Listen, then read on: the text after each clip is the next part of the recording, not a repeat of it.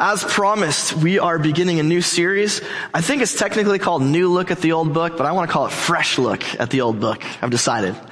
Uh, and we're going to talk to the idea behind this series. We're going to look at all the things, all the, the stories and the accounts in the Old Testament that may be kind of famous. Maybe you've heard, whether you're a church person or not, you've probably heard of these things. The question is, um, what do they mean? And I'm hoping that uh, if you're not a, a, religious person, you don't identify that way, then then these will be a fresh look. You're like, wow, that's not what I expected from from the Bible.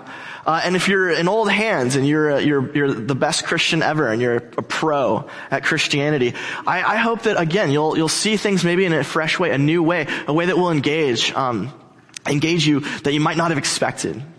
And so you can see, uh, we're going to be talking about the first sin. This is uh, from the Sistine Chapel, uh, Michelangelo's um, portrait, painting of, of Adam and Eve at the, at the tree. And so that's what we're going to look at today.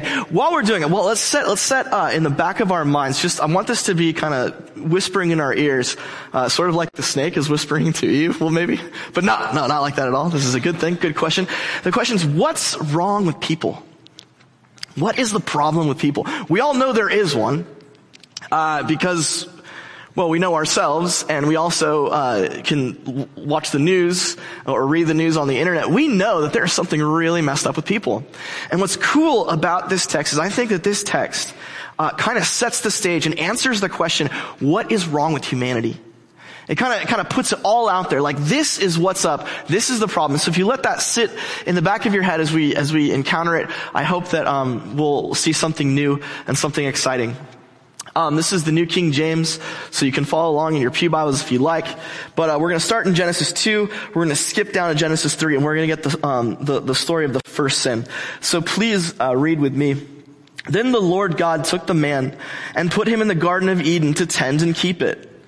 And the Lord God command, by the way, anytime you see Lord in all caps, that's, um, that's, uh, underneath is the personal name of God, Yahweh. Uh, and it's a way that the, they've kind of glossed over that. But that's, that's, so you could even read, and, the, and, and Yahweh God commanded the man saying, of every tree of the garden you may freely eat.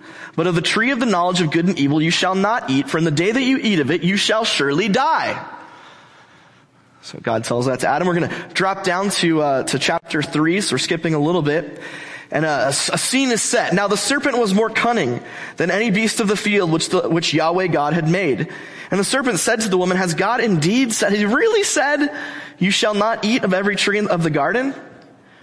And the woman said to the serpent, well, we may eat of, of the fruit of the trees of the garden, but of the fruit of the tree which is in the midst of the garden, God has said, you shall not eat it, nor shall you touch it, lest you die. Then the serpent said to the woman, you're not gonna die.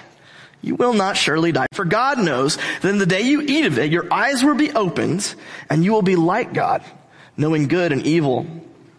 Some translations will say, uh, will say like the gods, um, because in Hebrew, uh, the word for God, Elohim, is plural. So it's, it's sometimes thought that maybe, uh, uh you'll be like the gods. I don't think that's right since every time the Bible talks about God, it's just God, but just be aware of that. Verse 6, so when the woman saw that the tree was good for food, that it was pleasant to the eyes, and a tree desirable to make one wise, she took of its fruit and ate. She also gave to her husband with her, and he ate. Then the eyes of both of them were opened, and they knew they were naked. And they sewed fig leaves together and made themselves coverings. And they heard the sound of Yahweh God walking in the garden in the cool of the day. And Adam and his wife hid themselves from the presence of the Lord God among the trees of the garden. Then Yahweh God called to Adam and said, where are you? So Adam said, I heard your voice in the garden. I was afraid because I was naked and I hid myself. And he said, who told you you were naked? Have you eaten from the tree which I commanded you that you should not eat? And the man said, the woman whom you gave to be with me, she gave me of the tree and I ate. Mm-hmm. And Yahweh God said to the woman, what, what is this you have done? The woman said, the serpent deceived me and I ate.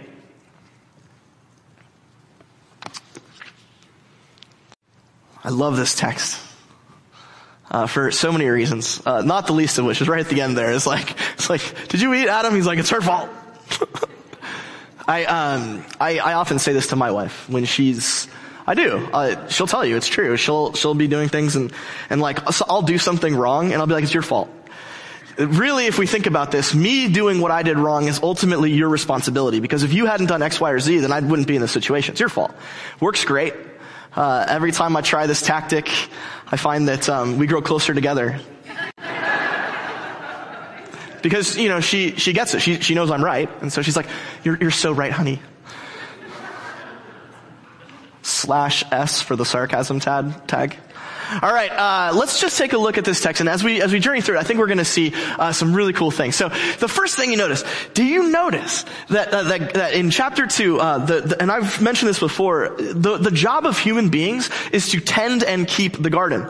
Uh, in fact, it's not just to tend and keep the garden. God gives a command to go out and and and subdue or cultivate all of the world, right? But there's like a home base. There's a starting point. The the Garden of Eden is sort of like um, you know like humanity's first first garden.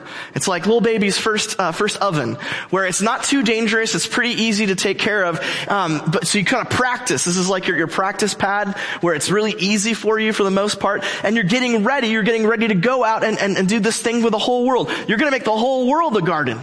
You're going to find all these places that are that are wrecked and, and dangerous. I mean, you know that the world once we find that once you go out into the world, it's pretty it's pretty gnarly out there. They got a new show on. Uh, like AMC or Discovery. It's called Alone. Have you heard of this show? I haven't seen it yet. But My brother-in-law, he loves it. It's, um, he, uh, apparently like they, they send people out into the middle of the wilderness and they see how long they can go before they have to signal for help. And so they're like in Mongolia and like one person made it for like 83 days. They, they survived off the land, you know, eh, killing animals and eating moss and all that stuff. They made for 83 days. That's because the world's a dangerous place. It's unruly. It's wild. Well, God, knows that. He wants human beings to, to take their part in, in, in, shaping and cultivating and making the world a good place, but they need a starter kit. And the starter kit is Eden. So God says, every tree of the garden you can have it, except for one, knowledge of good and evil. In the day that you eat of it, you shall surely die. What's weird about that is that if we read the story, we know that's not true. They do eat of it, and they don't die. So there's something weird going on. God's doing something weird. Let's keep going. Let's keep going the text. Keep going. Now the serpent, more cunning, not sure what's going on here. Probably, we learn in the New Testament and later on, um, elsewhere in the scriptures that the, somehow the enemy, the devil is sort of working through the serpent here, kind of like making the, the, him, him, operate. I'm not sure how that works exactly, but for whatever reason, the serpent's there whispering and there's Eve and, and, and Adam's actually there too. We'll see in a little bit. But has God really said, you shall not eat of every tree of the garden? Eve's like, no, no, no, no, that's not what he said. No, that's not what he said. He said, he said, we can eat of the fruit, but, but the one in the midst, the middle of the garden. Middle of the garden. It's important that you get that there. Uh, it's, if you imagine the Garden of Eden is like, you know, junior garden tending time, right smack dab in the middle is this one tree. It's like, oh, nor shall you touch it, she says. Not only eat it, but don't even touch it. But, do we, is that what God said? Huh. I have a, a, couple of images here to help you get a, a picture of what's, what's going on, alright? The first is um, Norman Rockwell's 1948 uh, painting The Gossips. Notice what's happening here, like, you know, she said to her, and she said to her, and he said to them, and, and by the end, we find out that someone is, someone's learning something brand new that wasn't there at the beginning. We call this, uh, the game of telephone. We play it with children. Uh, we're like, you know, you start with a message, the, the ball was as big as an elephant, and you come out with, I hate my friends. You're like, wow, how did that happen? Uh, because people are talking. Well, notice, did you notice that uh, when God says, gives the command, right? Uh, don't eat of the tree, he's only talking to Adam. Eve's not even there yet. And so presumably at some point between chapter 2 and chapter 3, Adam has informed Eve. The man has informed the woman, this is what God said. Now maybe the man miscommunicated. Maybe he was, this, again, if you're, if you, if you're married, you know how this works. Someone tells a man something, like someone's like, oh, Tom, we're going to a birthday party on Sunday. And I'm like, uh, make sure you tell Erin. I'm like, okay. So when I see Erin, she's like, did anything happen today? And I'm like, nope, everything's fine. So you can see that there's a problem with communication going from men to women. So maybe Adam miscommunicated. Maybe he went over the top. She was like, ooh, I want that one. He's like, nope, can't even touch it. Or maybe uh, he says, "Don't eat of it," and she and she like she looks at it and she's like, "Better that I just don't even get close." The point is that there's been a miscommunication or something. So the human beings have they've they've they've made this bigger deal than it is. And the top right there, you see, um, you know, th- this really kind of captures what it must have been like. They're, they're walking around the garden and there's all these, and then there's that one tree right smack dab in the middle. It's beautiful. Uh, probably, I have an Old Testament professor friend who says that um, the tree was it wasn't apples; it was a- apricots. Like that was what was the, I don't know where, I don't know how he thinks that he knows that, but apparently that was like a tree that would grow there. I don't know. Someone can inform me of that. What, whatever it is, there's these big fat apricots or whatever, and they're, and they're sitting there, and, and notice now, now we're at a place where not only can we not eat them, we can't even touch them. I mean, it's like, if you want to mess with a kid, you're like, okay, whatever you do, do not press that button that big, shiny, red, candy-like button.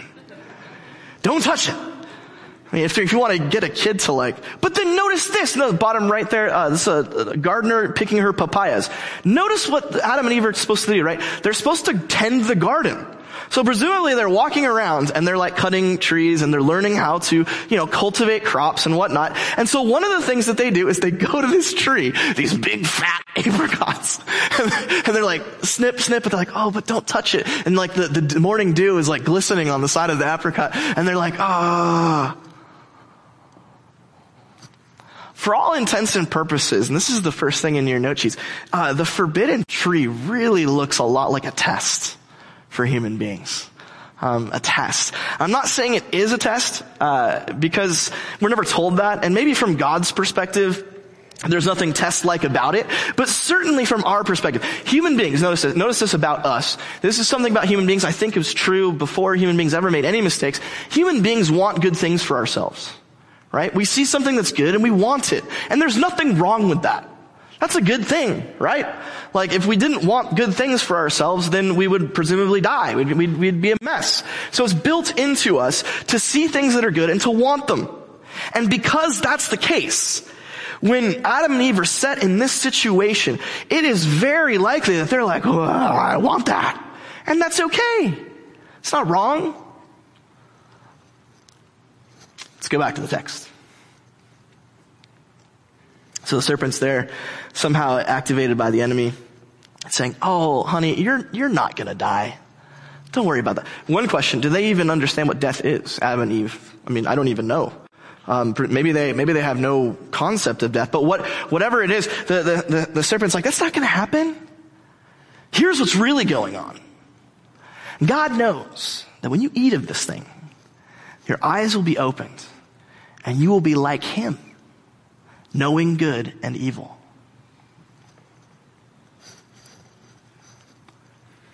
At the end, remember what, what Eve says? She says, the serpent deceived me. The serpent lied to me, tricked me. Which part of this is a lie? Do they die? No. Are their eyes opened? Yes, they literally, it literally repeats, their eyes are opened. And do they suddenly know good and evil? Yeah. They do. The serpent's just basically a news reporter. The serpent's like CNN being like, hey, guess what? Uh, FYI, here's the facts about this. Um, you can trust me. I know what's up. And Eve's listening to it and she's looking at the red candy like button. And she's like, huh. What does that mean? What does it mean uh, to say that your eyes will be opened and you'll know, um, you'll be like God, knowing good and evil? Well, the first thing you might say is you might say, well, well, being like God, that's bad, right? shouldn't want to be like God, right? That seems like that's uh, too prideful or bad for people to want to be like God. Well, I would agree with that, except that in the New Testament, it tells us that our destiny as human beings is to be like God.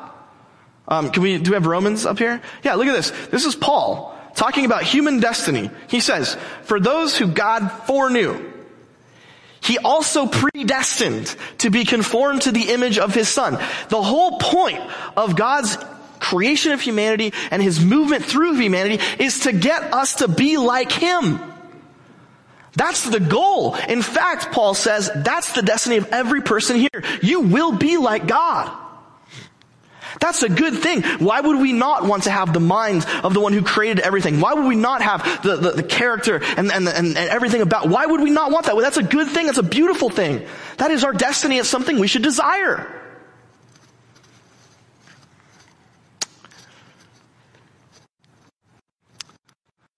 What about the knowledge of good and evil?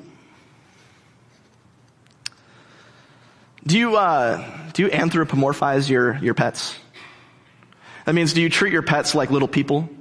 You treat them like, like human beings? Do we have the picture of the, yes.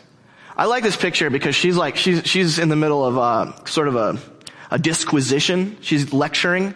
She's like, so, what's the dog's name? Fluffy? So, Fluffy, I want you to understand that you're not allowed to um, to roll over and over and over in, in the grass. You can roll over twice, but then when I call your name, I want you to come to me. And the dog's like, huh?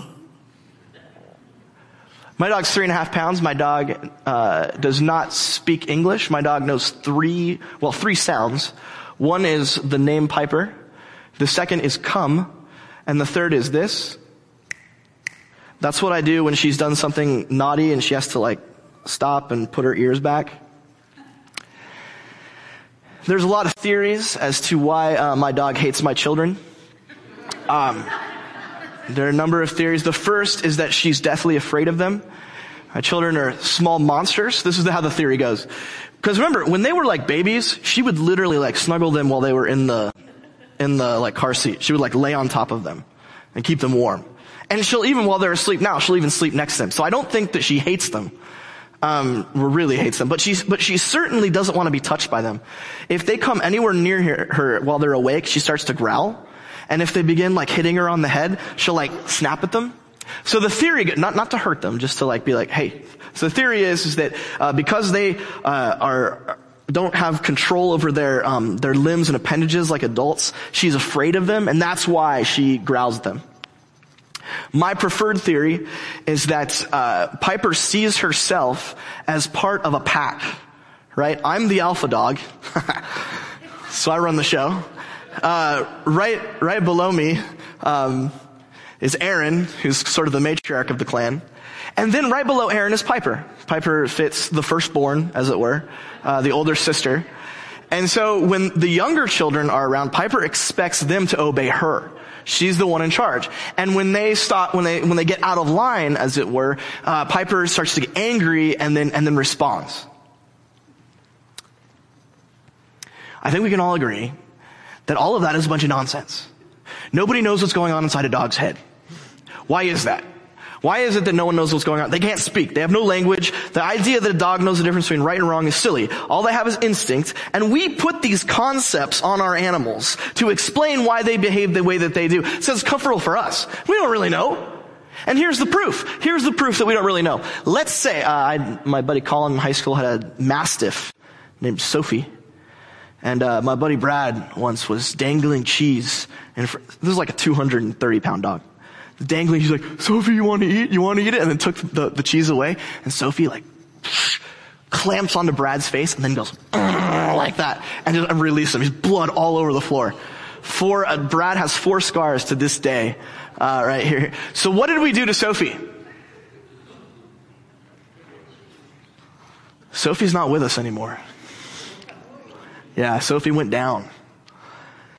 And so, as you do with all um, dogs, we uh, we called the cops, cuffed her, uh, took her down to the courthouse. Um, she uh, she she was able to afford her own lawyer, so we didn't have to supply one uh, from the district attorney. So Johnnie Cochran was on the case, and uh, and so we went before the judge, and the judge was like, "Your Honor," or the, lawyer was like, "Your Honor, Sophie is not guilty of this. Sophie was was was trapped into it by this this evil evil human." No, that would assume that Sophie has some kind of sense of right and wrong, some sort of responsibility. Sophie's just an organic robot. And when cheese is in front of her face, get out of the way! She's gotta eat!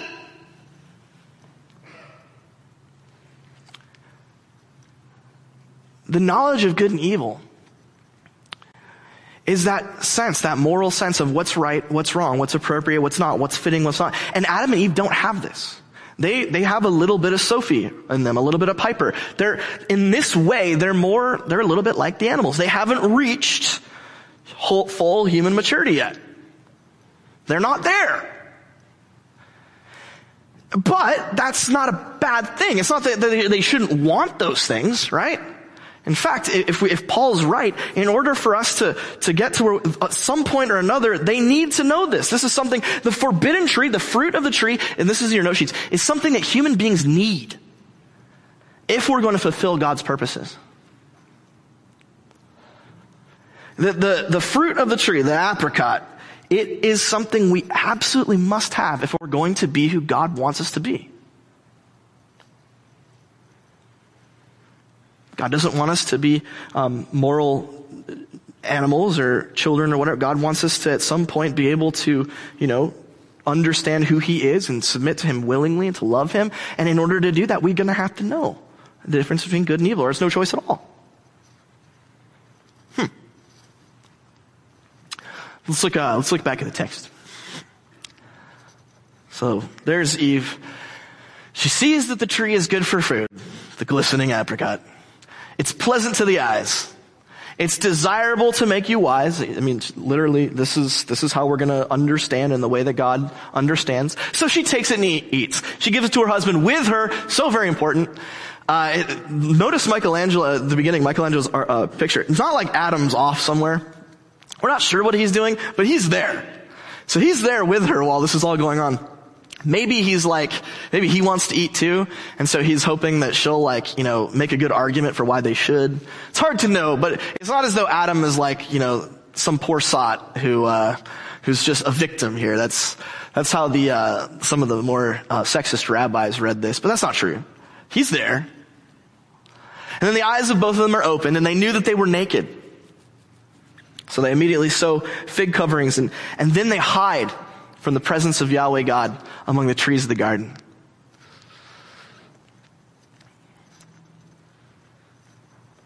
My kids, um, they think it's hilarious to uh, take all their clothes off and run around the house. They think that's so funny. And then uh, Olivia, her favorite thing to do is to like drop drop trow, and then to walk over and go like this. She's like, "That's my naked baby booty." And Air Bear unfailingly pinches that thing. She's like, oh, I just want to eat your butt. That's weird, but that's what happens. You've seen behind the veil. It's a real thing. It's true. Um, uh, children and, and dogs also, uh, animals, they don't understand that nakedness is wrong or weird. Uh, they don't have a sense of, of what's good and evil, what's appropriate, what's proper. Interestingly, human beings don't wear clothes because we uh, need insulation from the, the climate. Even um, even ancient peoples and tribal uh, places in tropical uh, areas had some coverings because, especially once you become aware of sex and sexuality, uh, the genitals, private parts, become something that we're like, hey, we don't want. This isn't something we're just flashing to everyone.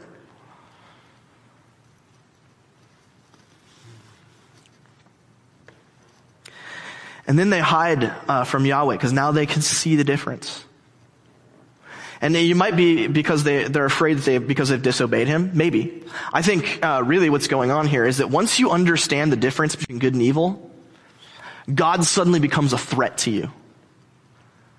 God's scary because you know for the first time that he's awesome and you're not.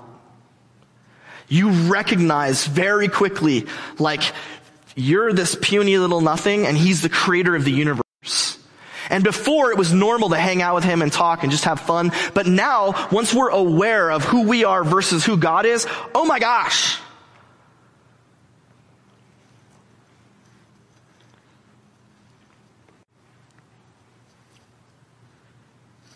So what did they do wrong?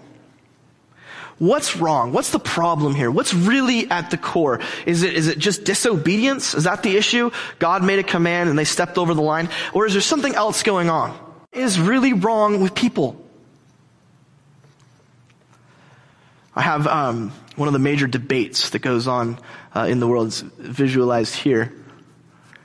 On the right side, you have uh, the proper way to raise a child. Wrap them in bubble wrap. Get in your helicopter and follow them around wherever they go. And if any danger comes in, land the, the, the helicopter and save the child. Be protective. The reason that uh, we have people in this country who are very overprotective of their kids is precisely because we're aware of the, the kid on, on, on the other side. We're aware that there are children out there who experience uh, way too much way too early.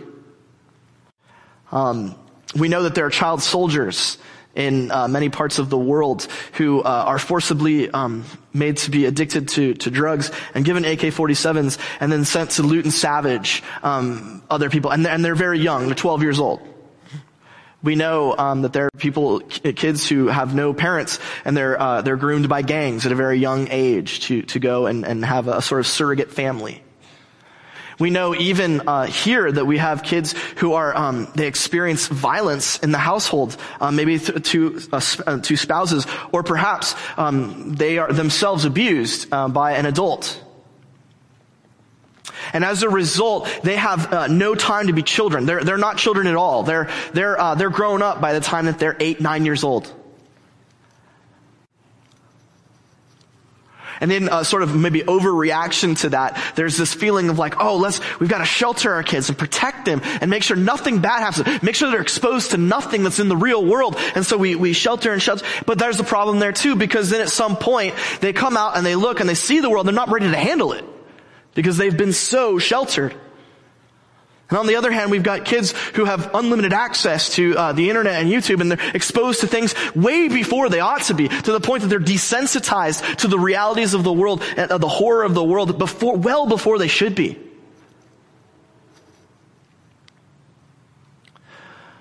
We as parents, uh, we try, and, and, this goes for single folks and, and those of you whose kids are out of the house too. If you're a part of this community, you're helping uh, to raise kids. It's just how it is. It's, it's your job. Just deal with it um, we're we're in a place where we're trying to find that middle that balance, right? Of like you want to make sure your child, you want to make sure the children are safe, but we also don't want them to be so having no access to the real world that when it hits them, they're obliterated. We, we don't, we don't want our kids to be exposed too much. We don't want them to be exposed too little. We're trying to find, we're in this, this, this zone of, of trying to navigate what it looks like to give a childhood I suggest to you that the reason the forbidden tree is forbidden is because God's giving humanity or trying to give humanity a childhood. He's, he's, he's got Adam and Eve in like the, the starter garden and he's showing them what life is going to be like and how they ought to operate. He, he, he's protected them from something that they're not ready for yet. They, they have to work on getting this down before they're ready for dealing with the moral quandaries that we're all faced with on a regular basis. The problem for Adam and Eve is not that they uh, become, attain the knowledge of good and evil. The problem is they attain the knowledge of good and evil too soon. They're impatient. It's uh, next thing on your note sheets, I think. Adam and Eve's mistakes was to choose to be godlets on their terms and not God's terms. The idea, godlet, I mean, it's a made up word, but it, it, really does describe what Adam and Eve try to do. They understand, they, they recognize that in order to be like God, they have to have this thing, and they choose it. They want it. I want to be like God. I'm going to be a little God running around the world. But if they could have just waited, if they could have just trusted that God was going to let that happen at the right time, then maybe things would have been different. The problem is they stepped out and said, I want it now. God, you don't know the right timing for me. God, you don't know what it's like to be me. And I need to be like you. And I'm going to do it now because I can see better than you can how I ought to operate.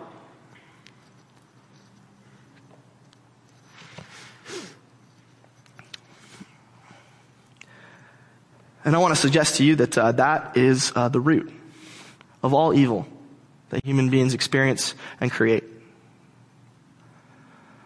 That at the core of us is a desire to be God, to be like God, and that's not even that bad. That's a good thing. But we're unwilling to let God decide when it's going to happen. Let's um, go back. I think I have one more thing to look at. Maybe I don't. Yeah.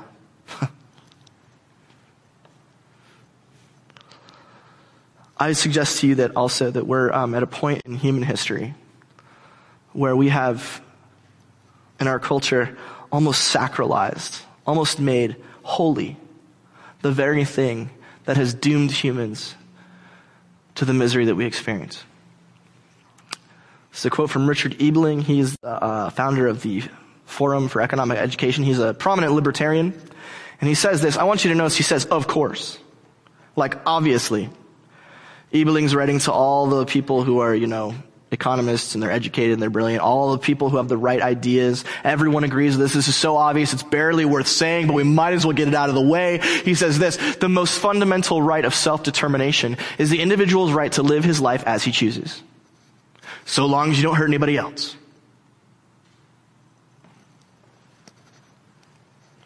This, of course, um, is, is, is, a far deviation, I think, from what uh, the people who started this country were trying to communicate with the uh, Declaration of Independence and the Constitution. But whatever the case, that's kind of what's accepted now. If you if you roll in any circle that's kind of elite, educated, knows what's going on, it's assumed, it's blindly assumed that the mo- the most sacred, important thing is that every human being gets to live exactly the way they want, so long as no one else gets hurt. Notice We've uh, had the hashtag MeToo movement. It's been very hot uh, recently. Notice that no one's sitting out there being like, illicit sex is bad. No one says that. Instead, what's wrong pro- uh, with Harvey Weinstein or you know Bill Clinton or whomever is getting the finger pointed at them nowadays is not that they've done something illicit. It's that they've hurt somebody. Right? Uh, you you abused your power and you took advantage, and that's the problem. It's not that you were just, you know, going out, rocking it. That's great. Way to go. So long as you get consent, right? And the notion is, is that if we just, if we just live as we ought, as we feel, then we're going to be happy.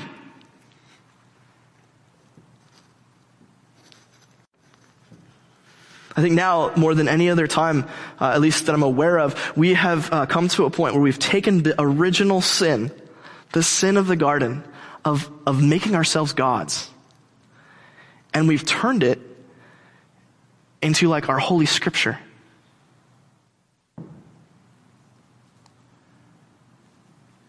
And you wonder why everything is going to hell.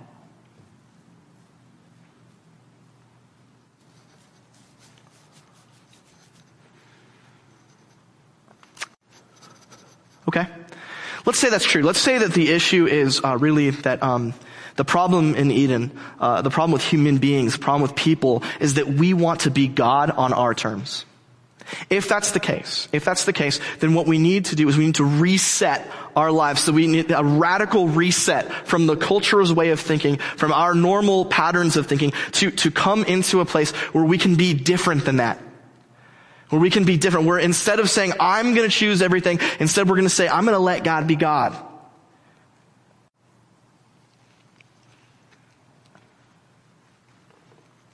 I'm going to let God be God. Well, if you're a uh, if you're a person, um, if you're not you know super religious, uh, then you know I think the very, the very first thing I have uh, some some ideas here for uh, how to let God be God. Um, I think the, the first one is probably uh, really specifically for people who aren't necessarily uh, religious or don't identify as Christian or at least are very new at it. And that is learn your boundaries. You see, you notice Richard Ebeling, his, his notion and the notion of all the people who know what's going on in, in America, their notion is there are no boundaries so long as you don't hurt anyone. That's stupid and naive because anytime human beings start trying to live by that principle, they end up hurting others and themselves, but whatever. Uh, instead, instead, instead of going with that cultural lie, the very first thing that you can do to let God be God is to learn the boundaries that God has given people. Um, and and there's lots of them, and we as as, as at Coast here we we find them in Scripture.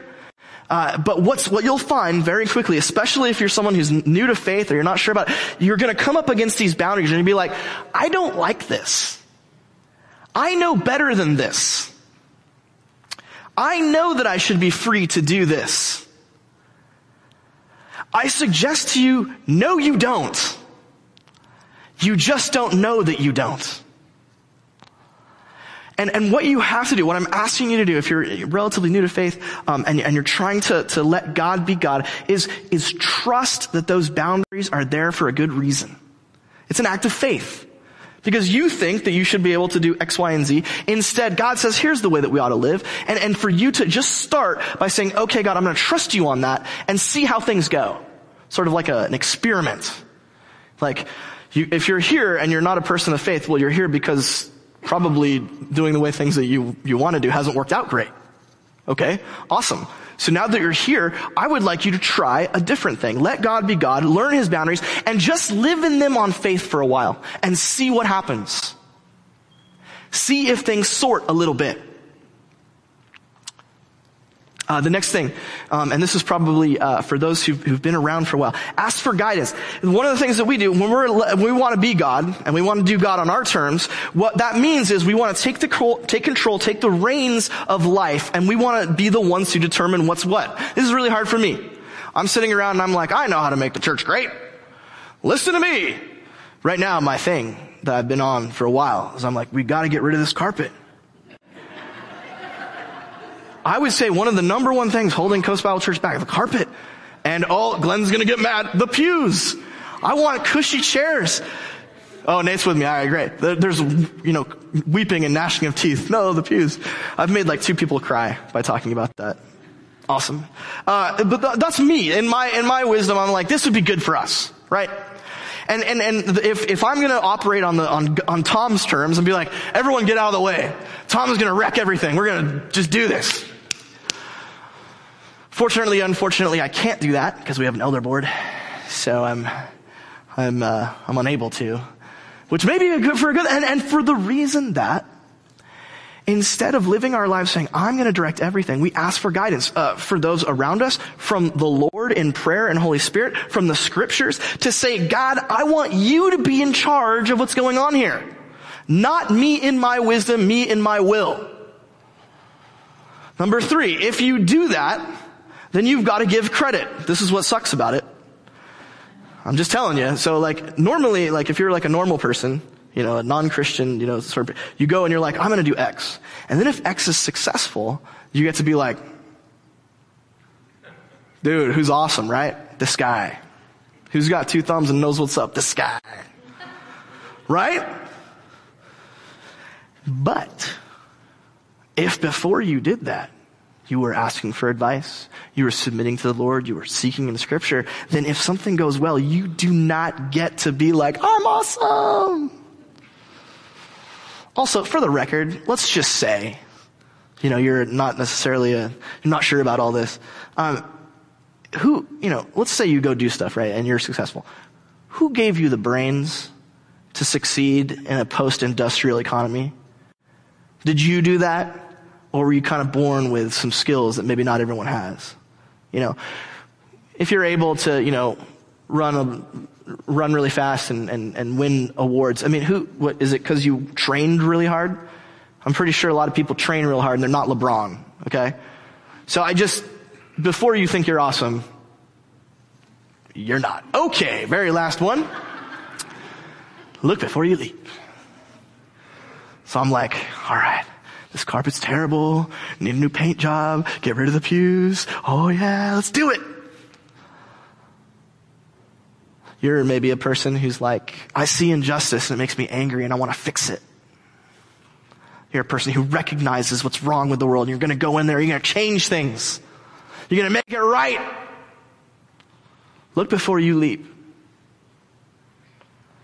I think it's the law of unintended consequences. Whatever change you make, you'll have one consequence you expect, and for every one of those, there'll be two that you didn't. There's a reason that people put fences up, and when you tear them down, you find out why fences were there. If you're the sort of person who's used to getting your way and attacking and moving and making changes and fixing things, and I just want you to stop for a second. Let God be God. Because He sees what's gonna happen when you jump way better than you do. You have no idea what you're opening when you open that box. You have no idea what you're doing when you jump into that thing.